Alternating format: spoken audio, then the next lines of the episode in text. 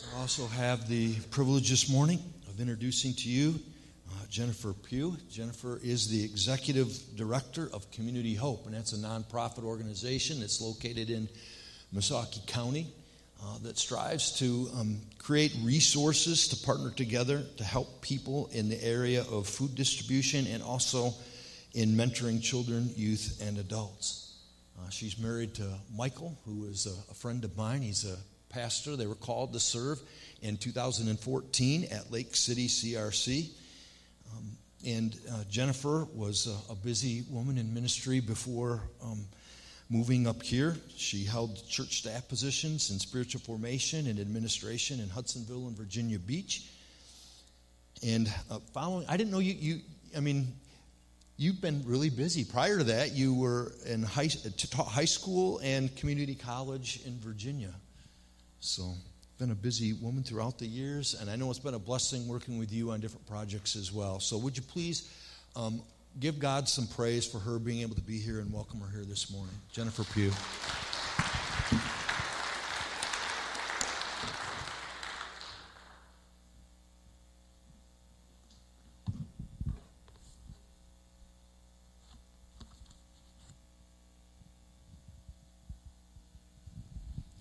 Well, good morning, everybody. I really am pleased to be here with you, especially as you're celebrating this mission conference.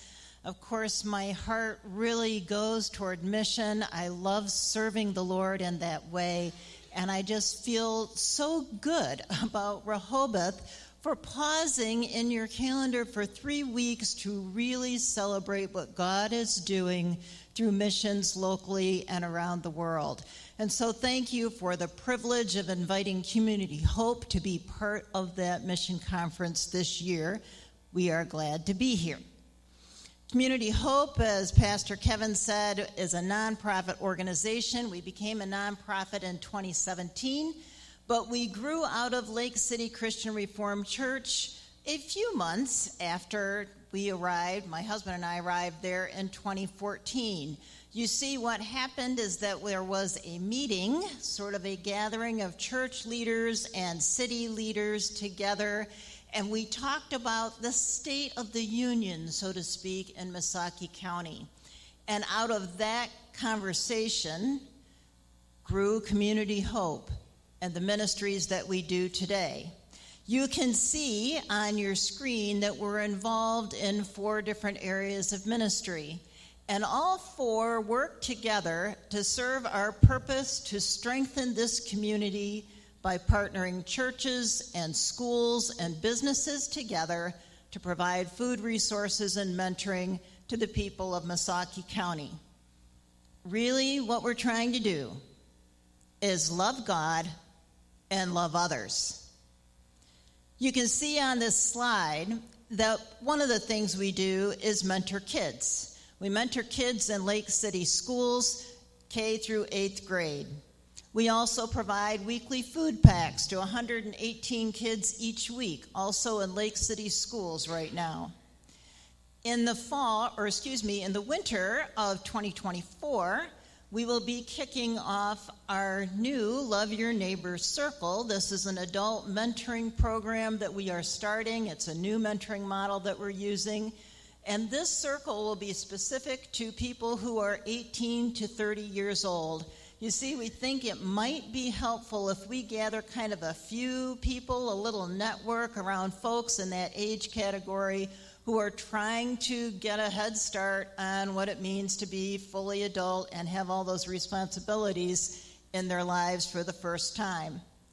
And of course, you know that we are all about food pantries.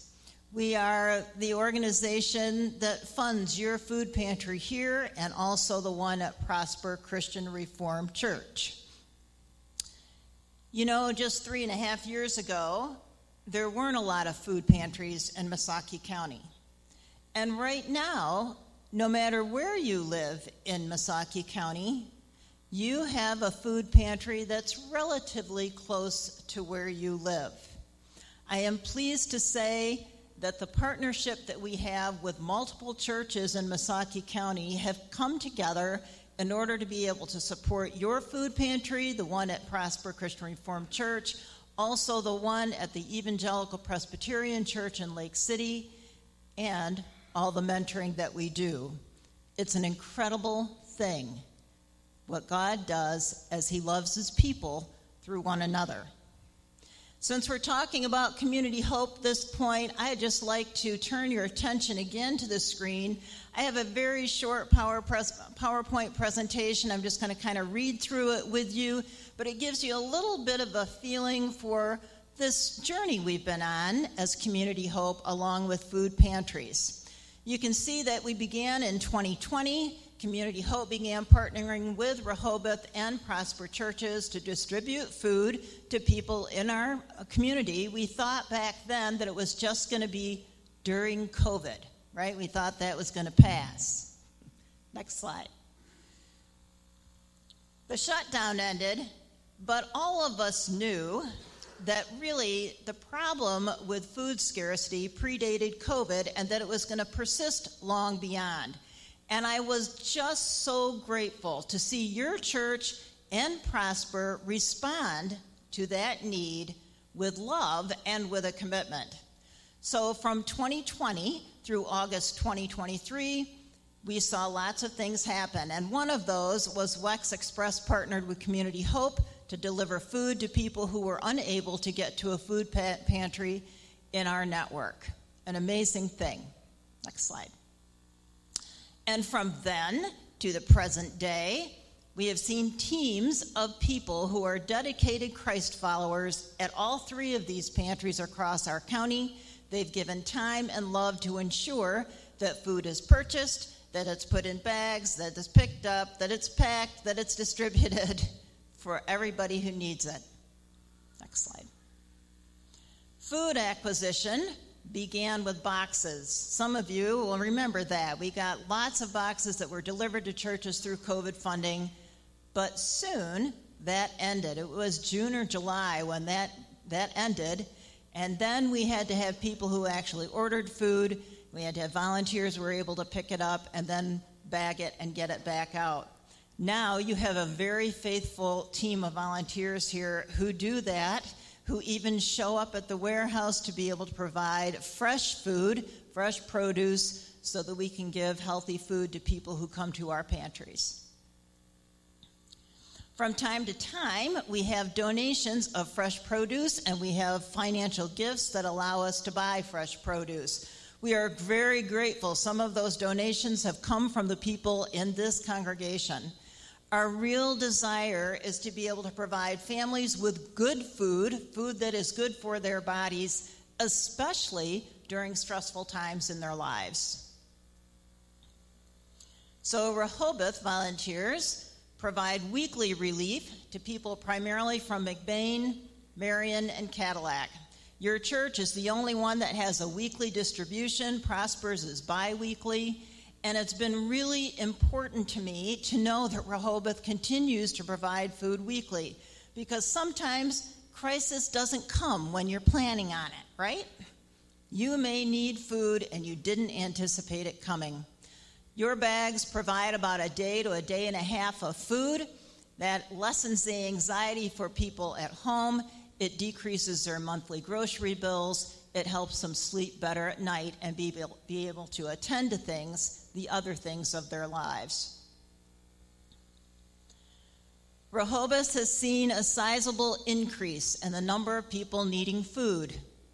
From 350 people to about 126 households just last August, we thought that was the norm, to as many as 547 people, or 176 households, in August. In September, I was relieved. I saw this go down just a little bit. So Rehoboth provided food to an average of 446 people or 147 households just in each week of the month. Folks, people need food who live on your street. People down the road need your help, and this church has reached out with love and compassion. Food is purchased through donations to Community Hope. We pay for the food for both Rehoboth and Prosper's Food Pantries. Obviously, we also have to apply for grants in order to help shoulder the costs.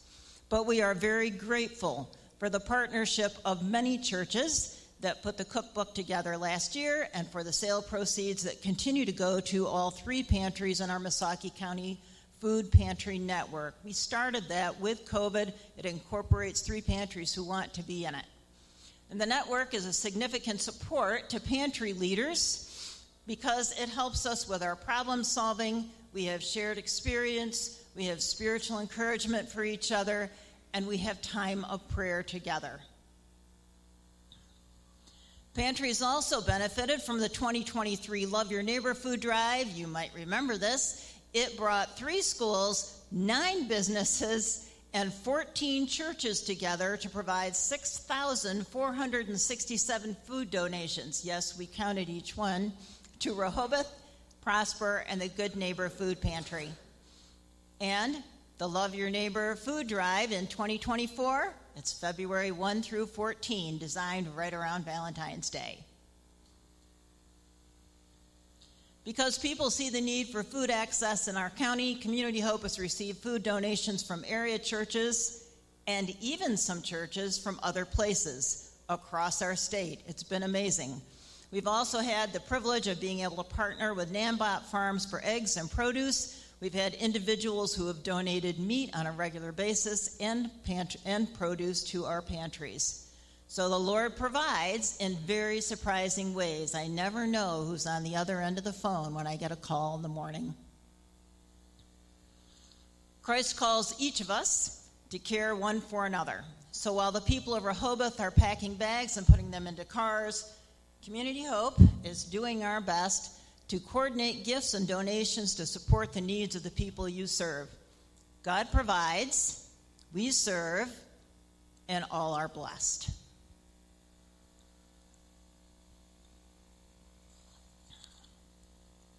You know, as I look at those slides again this morning, I am truly amazed at the goodness and the provision of God, His love that overwhelms in spite of the challenges that we faced over the last three and a half years of working with food pantries, the Lord has always made a way.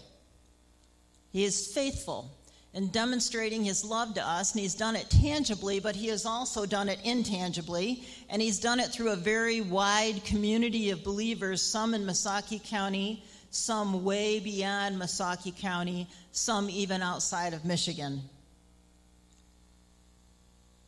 This love of God, this love for God, it's a top priority that we read about in Scripture, and it's the subject of today's message. From it, we learn that loving well is actually a measure of our spiritual maturity, and it's a gift that we can constantly grow in. Before we read the scripture passage this morning, I'd like us to pray together. Let's pray.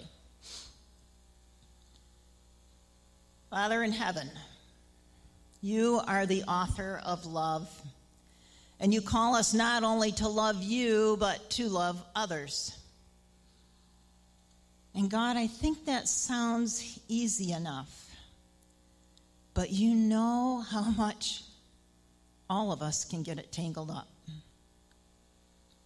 And so please open our hearts and our minds this morning to not just hear scripture but to experience you changing us to be more like Jesus. In his name I pray, amen. Our scripture reading is on the screen. It's from Matthew 22, verses 33, 34 through 40. Hearing that Jesus had silenced the Sadducees, the Pharisees got together and one of them, an expert in the law, tested him with this question Teacher, which is the greatest commandment in the law? And Jesus replied, Love the Lord your God with all your heart, and with all your soul, and with all your mind. This is the first and greatest commandment. And the second is like it love your neighbor as yourself. All the law and the prophets hang on these two commandments. And thanks be to God for his word to us today. If you're familiar with this passage, you know that the backdrop to it is actually kind of a sparring match going on here between the Sadducees and Jesus. And when Jesus silenced them, meaning he kind of won the argument, then it was kind of like the Pharisees' turn. And so they gathered together and they kind of appointed their real top drawer expert to go and test Jesus. And this expert decided that the best test for Jesus at that point would be to ask him what the greatest commandment of all the law was. Now, you have to know here that in the Jews' Jewish law, the Torah, there were over 600 plus commandments. And then, those were key commandments, there were 300 plus more commandments that were considered to be the lesser. So, out of all of these commandments, in a moment's notice, Jesus is supposed to pick the best one. We don't read that Jesus has to go study first. I noticed that.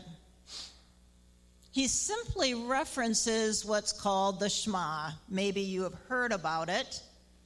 We first find the Shema in the book of Deuteronomy, chapter 6, verses 4 through 9. You can look it up if you want to and kind of follow along. We're going to look at it a little bit this morning. It says, Love the Lord with all your heart and with all your soul and with all your strength. If you keep reading a few verses down, you'll see that those words are followed by these words tie them, meaning the commands to love the Lord your God, tie them as symbols on your hands and bind them on your forehead. Write them on your door frames of your houses and on your gates. For the Jews of Jesus' time, these were very significant words and they were very, very familiar. And now, Jesus was pointing to these words as the first and the greatest commandment. But then he goes on beyond what he was asked for, and he gives a second commandment. And it's love your neighbor as yourself. Jesus even says that the second commandment is like the first. And if you were a listener mixed in with the Pharisees back then, you would have recognized that the grammatical structure that Jesus was using when he used those very words actually linked the Shema to love the Lord your God with all your heart and with all your soul and with all your strength, it linked that as being inextricably a part, same weight as loving your neighbor. Unheard of. It's on these two commandments, Jesus says, not requests that all the other 900 plus laws in the Torah and everything that the prophets say rests. And this is so important. These two commandments, that we're going to take a little closer look at them today. What does it mean to love God and love others? In the first and the greatest commandment, we read, Love the Lord with all your heart. Of course, this is in Hebrew, if you look back at Deuteronomy. And the word for love here is ahav. This kind of love is different than the kind of love we think of in Western culture. Ahav here refers to this deep allegiance, this sincere loyalty this depth of trust so much so that we would give, that we would serve, in this case, the Lord. So to love the Lord your God here means to have allegiance, loyalty, and a deep, deep trust in Him. The word heart in that line, as is expressed in Hebrew, refers not just to the organ of your heart in your body, that good muscle we all need. It refers to your thinking, your decision making, your feelings, your emotions, your will. It's like kind of the center of who you are. So when it says, when Jesus said, to love the Lord with all your heart, it means to be loyal and give your allegiance to Him and your trust with your thinking, with your decision making, with all your emotions, and even with your will. Next, we read to love the Lord with all our soul.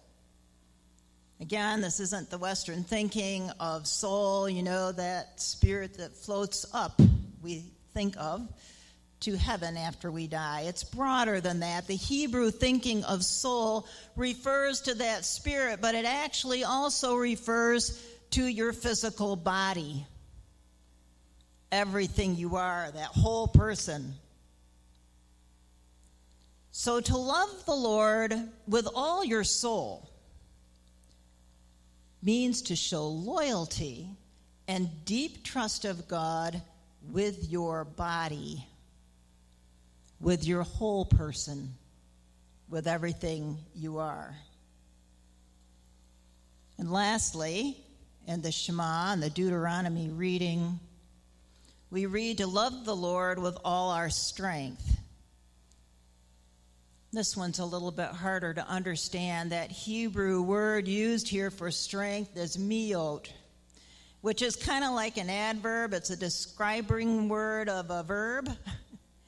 and it's kind of close to the word of like muchness or very so, really, the meaning of loving the Lord with all our strength means we need to show our allegiance and that trust and that loyalty to God with everything we've got our thinking and our feelings and our will and our bodies, our relationships, our resources, our careers, our hobbies, our parenting all the ways we spend our time, and we are to do it all, everything, very much, not halfway, a hundred percent, all in.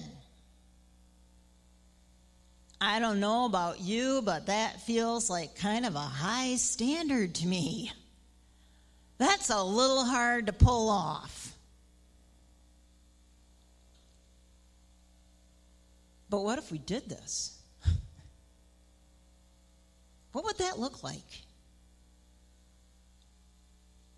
I think it means that we would be in such close alignment with God. We would be so in sync with what He was thinking and what He wanted us to be and do that everything we did and thought would bring honor to Him. He would smile because of the way that we were doing our lives and the way that we talked with Him instead of figuring out how to do things on our own or mm, maybe just telling other people what to do. We would hold every thought captive to Christ. We would ruthlessly avoid hurry so we could leave margin for the new marching orders that we might get from God for us to invest in the kingdom on earth. And those orders would take precedence even over our own desires. we would be cheerfully obedient to his voice, which means we would all be well rested individuals. We would be eager to worship, and we would be wildly productive at all the right things. We would love well, and we would grow into the very best version of everything God wanted us to be so that we could bring joy and peace and love and provision into this world. And by His power, all kinds of things would be healed hurts, diseases, all of those things that God has not desired for us on earth because His divine love would be moving through us. Wow, yeah. Amen. Sounds like heaven. But, folks, this is actually supposed to be on earth because followers of Jesus Christ bring it in. So, what about the second commandment that we read? Jesus quotes, Love your neighbor as yourself. Where did that come from? It's not in the Shema. The second commandment Jesus names comes from the last half of verse 18 in Leviticus 19. And if you were to go there, or maybe you remember it, you know that it actually follows this very long passage of all the ways that you're not supposed to treat your neighbor. I think really it's an illustration of all the ways that God wants us to treat our neighbor, and so the law tells us how not to. When you read that carefully, you realize that we are learning to treat our neighbors justly and honestly and generously and with compassion and care. It's not really like the storyline for the movies or TV shows, is it? In fact, it sounds a little bit like wishful thinking to me sometimes. But again, it's a command from God to love your neighbor as yourself. I think that's pretty tall order sometimes. And it's even harder yet when I realize that the word neighbor does not refer to the really nice people who happen to live on my street. It's broader than that. In Jesus' day, everyone in the village was your neighbor. That included the tax collectors who cheated you. It included the extremists Remember Simon the Zealot and all the other zealots that went with him? It included the religious people who worshiped other gods. It even included the religious people who couldn't see eye to eye with each other. You remember the Pharisees and the Sadducees, and mm, gosh, the Jews and the Christians. It included the Roman government, who was wildly oppressive, and they weren't voted in. It included all people of all economic levels. It included people who were on the fringes of society or considered unclean. And it included people who lived lives that were incredibly offensive to God. And about all those, Jesus said to his listeners that they must love all these neighbors by being honest and fair and compassionate and caring and generous. Even though some of these people were wicked, they were deceivers, they were power mongers, they took advantage of people, they were greedy, and they were betrayers. This is really a hard one for us, isn't it? Because, you know, division is way easier than loving people who don't agree with us or whom we think have taken something away from us or who have hurt us. And I'm, I'm reminded of some hard things about Jesus. He died for all of us before we came to love him and know him. He died for us when we were yet sinners. So these commandments, the greatest commandment and the one just like it, they're pretty tough. All our thinking, feelings, actions, our bodies, our will are to be in alignment with God, even as it relates to our neighbors. And we're to do this with everything we've got, all our energy, all our everything. So when Jesus said the greatest commandment was to love God and to love others, I think his point was to become a person of love. This is the person who simply notices the other people in the room, all the people. And they welcome them in loving ways with a smile. They assume the best about them when they arrive. And they are quick to provide when they realize that somebody has a need. You know something? I want to be loved the way that Jesus tells people to love each other. I want to be received the way Jesus receives people. I want to enter a group of people in a room and know that they're actually going to be glad that I showed up.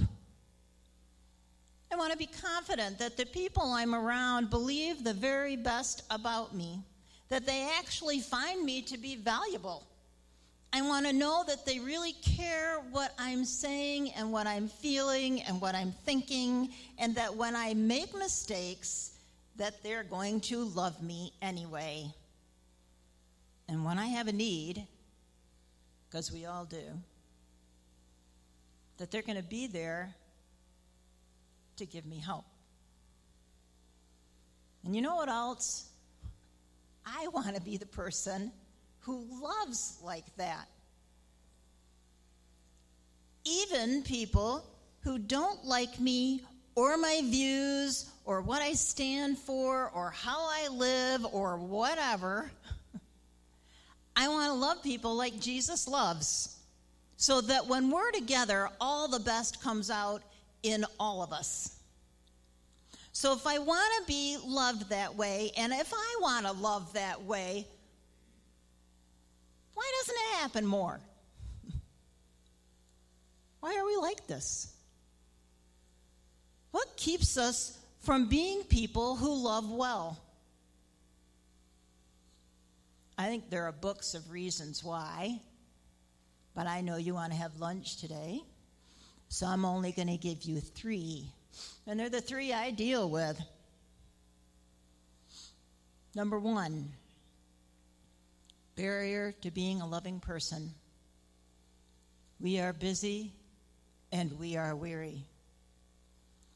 We are so busy and we are so weary, or I am, that I can walk right by people I know and not see them.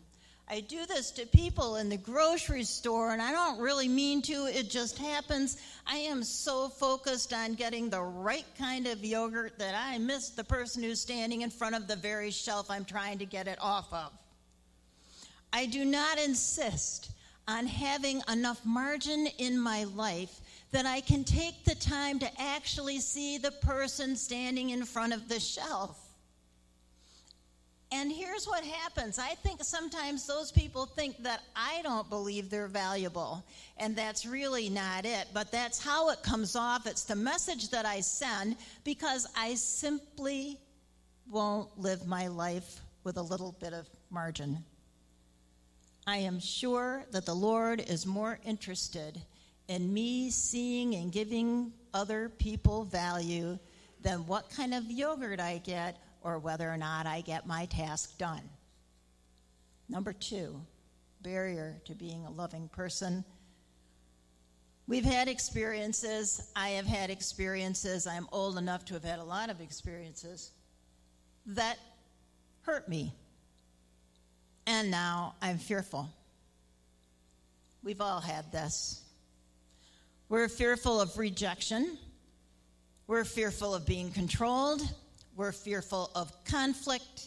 We're fearful of being taken advantage of. We're fearful of being misunderstood. We're fearful of being weary. We're fearful of becoming involved. We're fearful of losing prestige or power or influence or not having something go our way.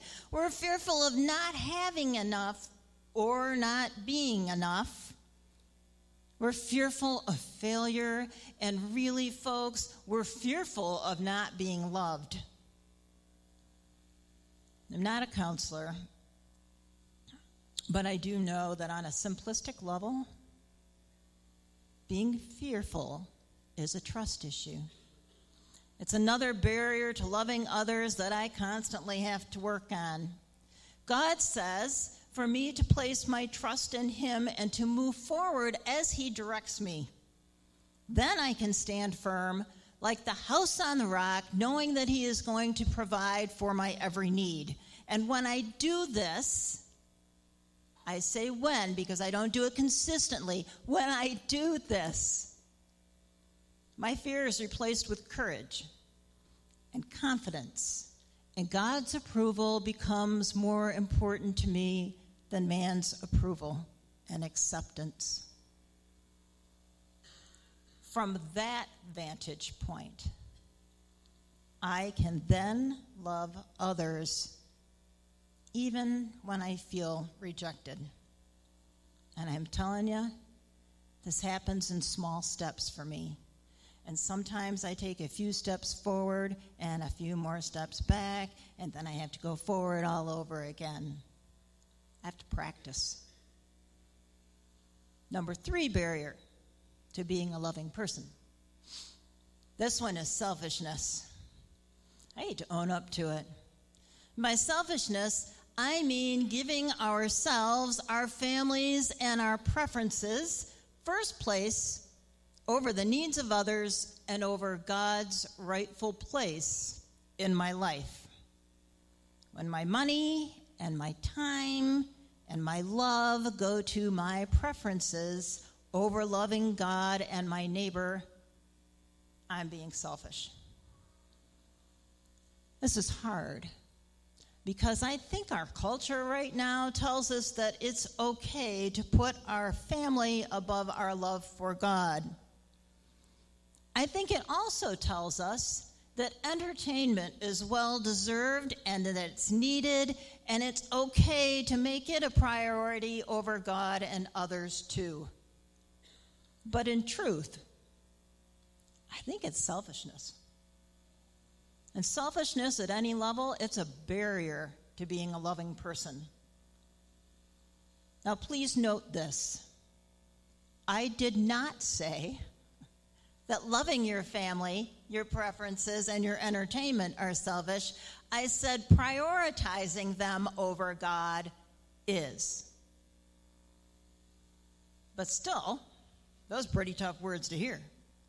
And I'm not saying them because I've got it all figured out and that I'm a really loving person. I got a lot of people who would say maybe I'm not. But I say them because I recognize the priority and the difficulty of carrying it out and the essential nature to always be making steps forward and becoming that loving person.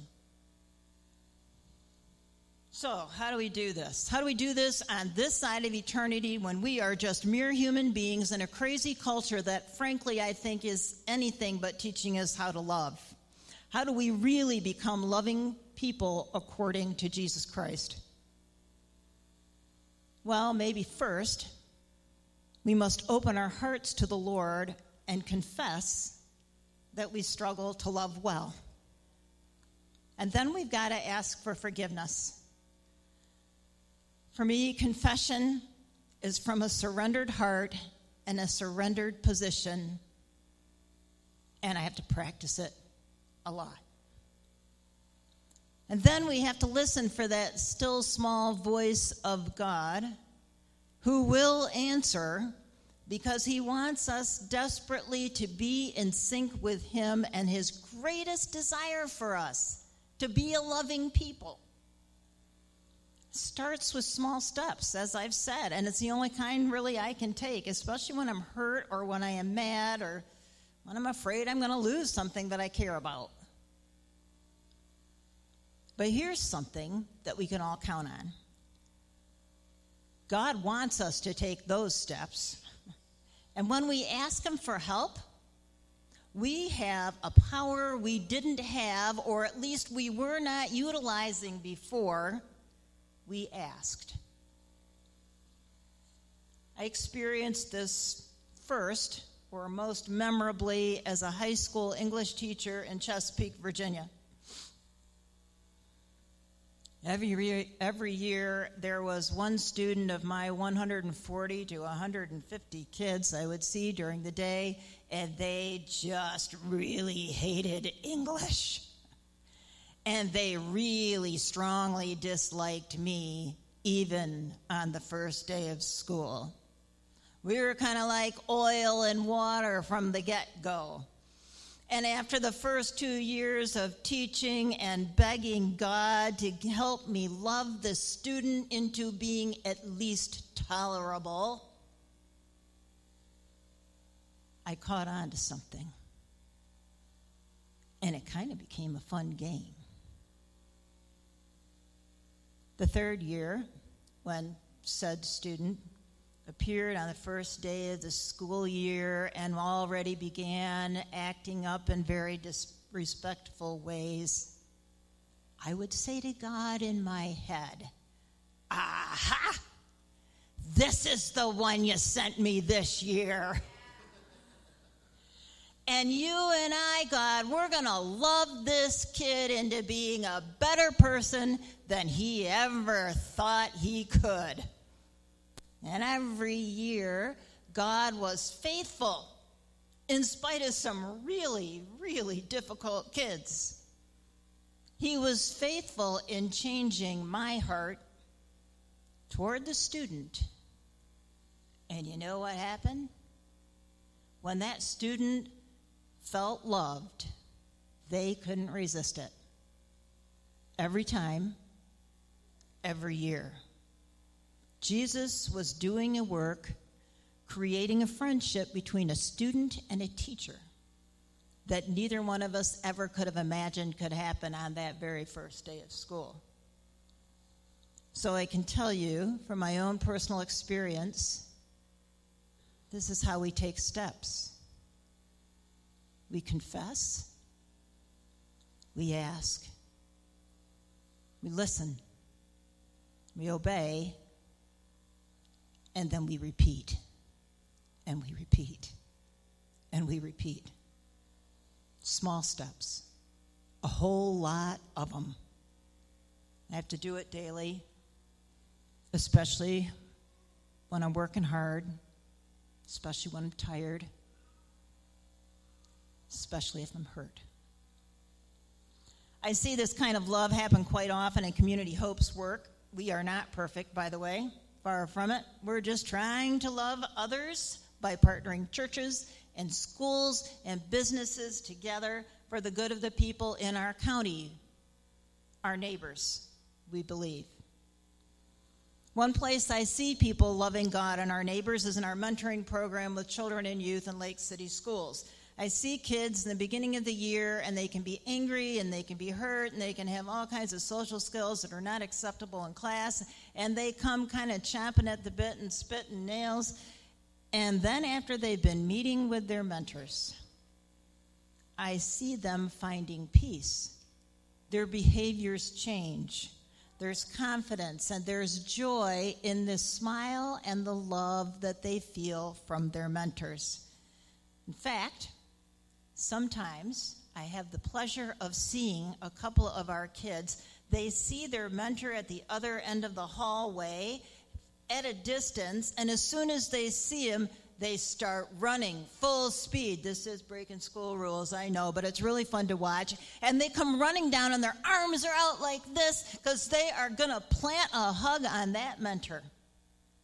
It's a fabulous thing to see. Almost brings tears to my eyes.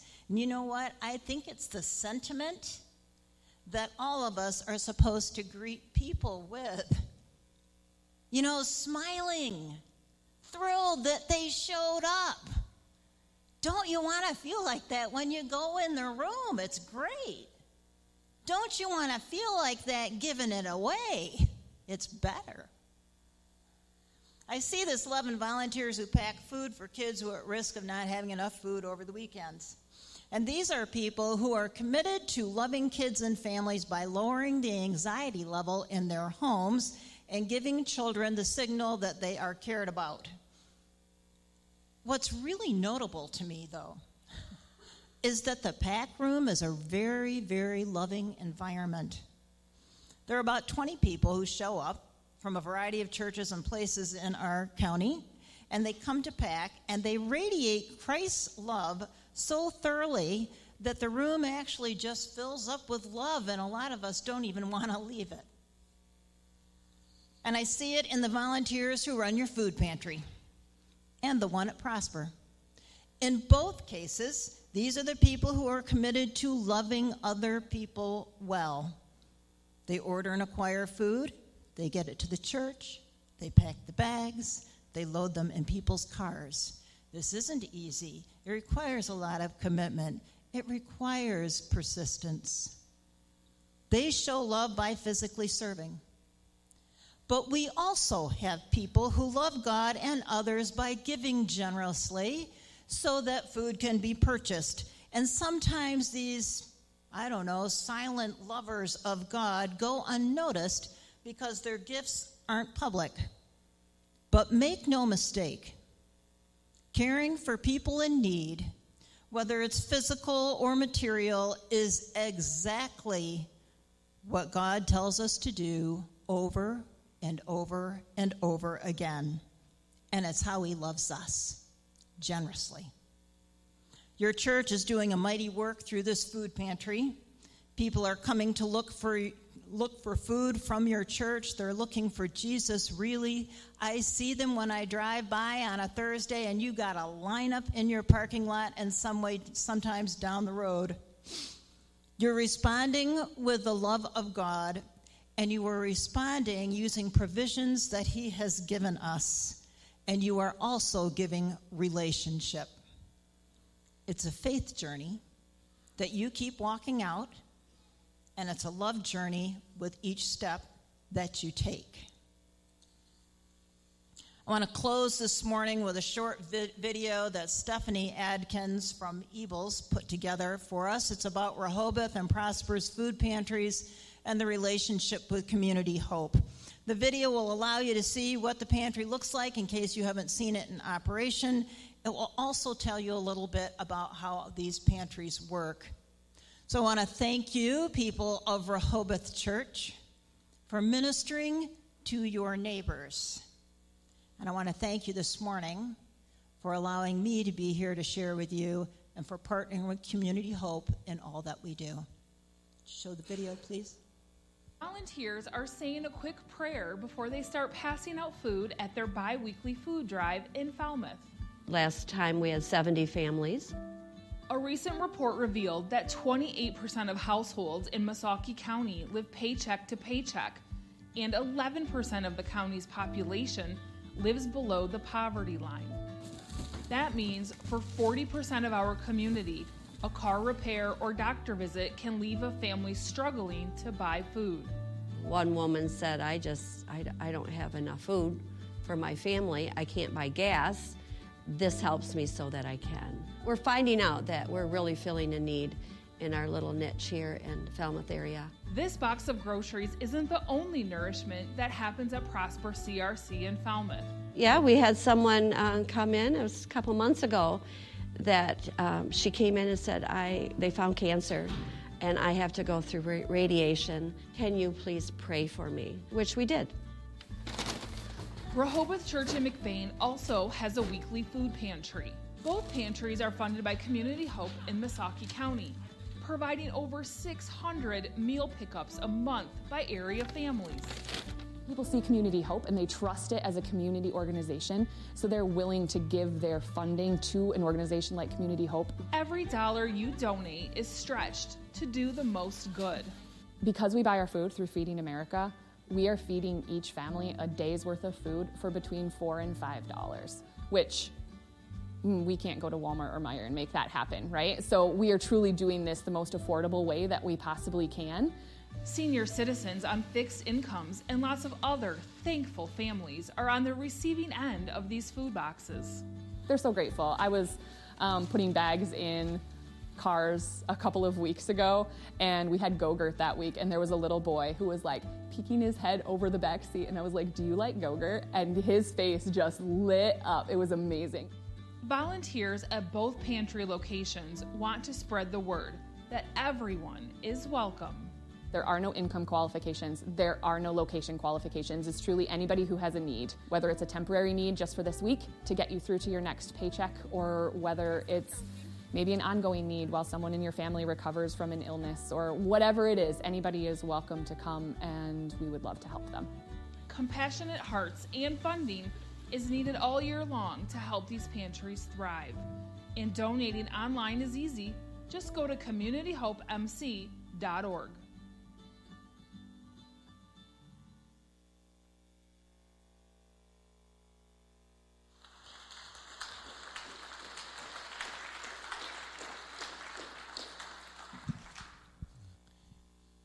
You know, when you were showing that history timeline, I thought of um, how things started here, and just a week or so after COVID had hit, and um, I'm thinking about the children really in school, and and that we're relying on um, because the school shut down, and relying on uh, food from the schools, and how are they going to be able to eat over the weekend and stuff?